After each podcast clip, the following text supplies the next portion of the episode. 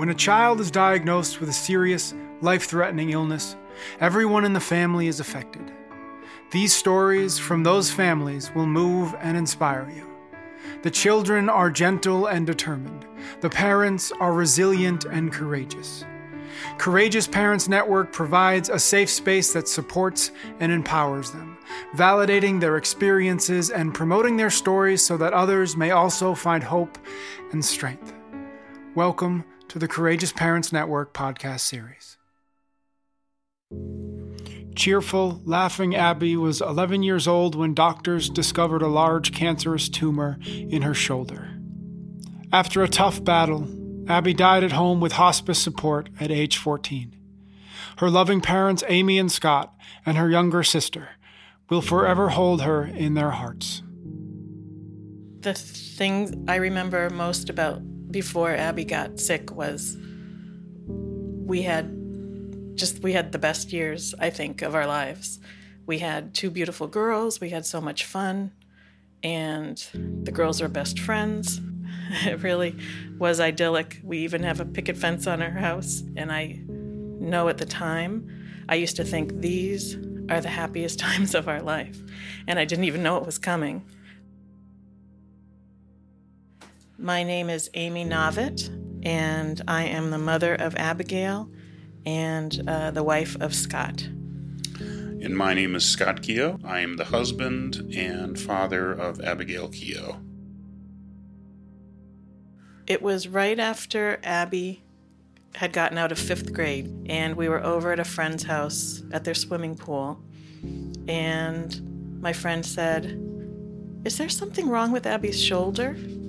And I looked over and I said, No, I think it's just the way she's standing. And then we were swimming and it was getting towards dinner time. And I looked over it and she said, Are you sure there's nothing wrong with Abby's shoulder? And I looked over and there was a huge lump on Abby's shoulder. And I stared at it and I said, How, where did that come from? How did that get there? I literally didn't see it. And we made phone calls right away, got to the doctor, the next day, Children's Hospital, and uh, it all just snowballed from there. It was, I think, surprising looking back on it um, how quickly everything happened in terms of getting her into treatment. I remember when we first met with um, the surgeon who saw us through the next uh, three and a half years that he immediately was sort of prepping us that this was going to be cancerous. In fact, the doctors had ordered chemo before we even got the biopsy results because they were so sure. And I remember specifically having a conversation with my brother complaining about how the doctors were all talking and leading us that this is cancer, cancer, cancer, and we don't even really know yet. And Amy got a phone call, and within five minutes of that conversation, she came in and she goes, They confirmed. Um, and the type of cancer was. I mean, that was the other thing, is that they were telling us it was a sarcoma, and so Amy and I were being very studious and reading up on sarcomas. And we both knew which was the worst kind in terms of being untreatable or not responding well to treatment.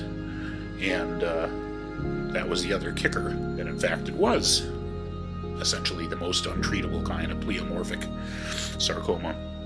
And I think, like, within 15 minutes of that final phone call, we took both the girls upstairs and, and took them into our bedroom and sat them both down to tell them we said um, we got news back from the doctor, and um, the tumor is cancerous. And the first thing that Abby said was, Am I going to die? And we said, We're going to do everything that we can to make you well. And she seemed to accept that. I was and still am uh, pretty proud that Amy and I were able to keep it all together and just do what we needed to do uh, to get this started and learn about protocols, which was a word that we came to despise after a while.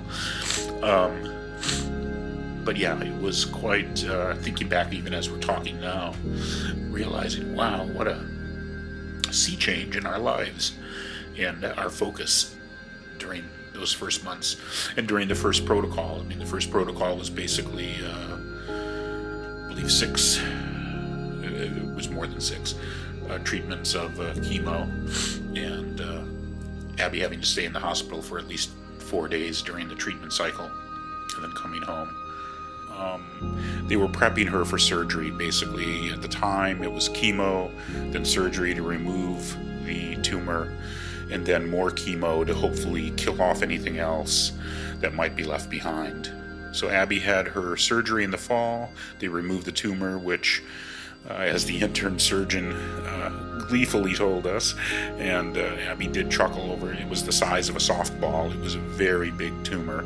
Unfortunately, uh, more chemo into the winter, and this is now getting into the winter of 2012. Um, and then we had a bit of a reprieve. But uh, at least in the spring, winter spring of 2012, she was cancer free for that, at least that, or nothing was showing on the scans. She got scans, um, of course, in the summer, and I believe it was the summer they started noticing little dots that might turn into something. There was a spot on her lungs. It was metastasized. And at that point, the oncologist said, "It's that's it. That's the beginning of the end, and more spots will appear." But on the next set of scans, there was still just one spot, and I said, "What if it's just that one spot? What if? What if we could get it and that was it?" And they said it's not really likely. And then we talked to our surgeon, and he said, "You know what? It's not a slam dunk." He said, "What if it is just that one spot?" And what if we get it? And what if the margins are clear? Let's try it. Um, and so Abby had lung surgery to remove that spot. And it was very painful. Um, recovery was tough. Um, although two weeks later she was up and dancing at a friend's party. Um, but once again, we were hopeful. Um, and that lasted until the next set of scans. And there were more spots in other places as well as her lungs. And at that point, that's when we knew that it was probably progressing more and would not be treatable. Basically, by 2014, we knew we were going to have to start preparing uh, for things like hospice and um, the inevitability of what this disease was going to lead to. And uh, as parents, that's the worst thing.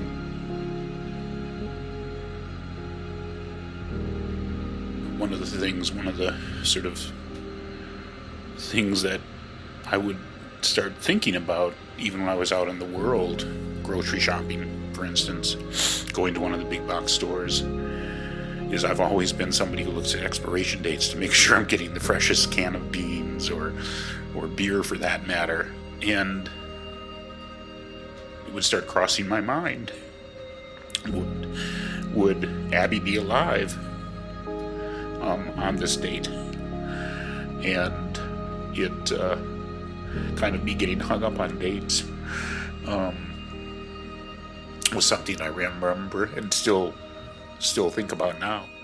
I think about the chronology a lot, which uh, maybe to my detriment. Abby had a, a goal date in mind. She was in hospice in November and December of 2014 and um, at one point, maybe mid December, she said, I want to make it to New Year's Day. That was her goal. And um, when New Year's Day came, January 1st, um, I remember specifically being able to tell her, Happy New Year. You made it to New Year's Day. And uh, I was so happy that she made her goal. Um, and then she died the next day. She died on January 2nd. I remember when she actually passed that it was just seemed to me like I don't know, it was a calmness that I felt. I was like, oh, just glad that she's in a comfy chair and she's at home. When Abby died, the thing that I remember most is the profound absence of her um, anymore. It was like she had been in the room, even though she had been sleeping, um, and then suddenly it was so very clear that she was not in the room anymore. There's such a spark of being alive. And when someone's not alive anymore, it's just profoundly noticeable, and their absence is um, it's palpable. You know that they're not there anymore. I realize too how much this is now part of our lives and how we're going to think about it at some point every day, and and that it does sneak up on you, and that you can get through a day, you can get through work.